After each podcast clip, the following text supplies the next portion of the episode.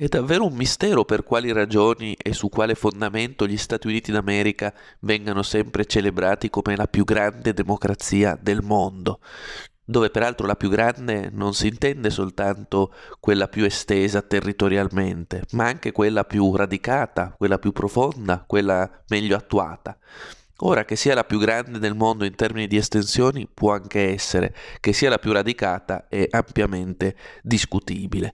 Eh, si può davvero definire democrazia un paese in cui larga parte della popolazione muore di fame nel bel mezzo eh, dell'opulenza? Si può davvero definire democrazia quella in cui a decidere non è il demos che solo gestisce le procedure ma è il grande capitale e i gruppi privati? Si può davvero definire democrazia quella in cui eh, il sistema sanitario è totalmente privatizzato e chi non può permetterselo è condannato a morte?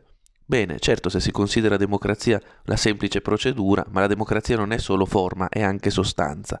E però anche se la consideriamo dal punto di vista della forma, sembra che alla luce delle elezioni recenti eh, di Biden e Trump si possa mettere in discussione la tesi secondo cui gli Stati Uniti sarebbero la più grande democrazia del mondo. Intanto sono state conteggiate 4.788 registrazioni duplicate Intanto sono stati conteggiati 32.519 elettori registrati in più rispetto agli aventi diritto.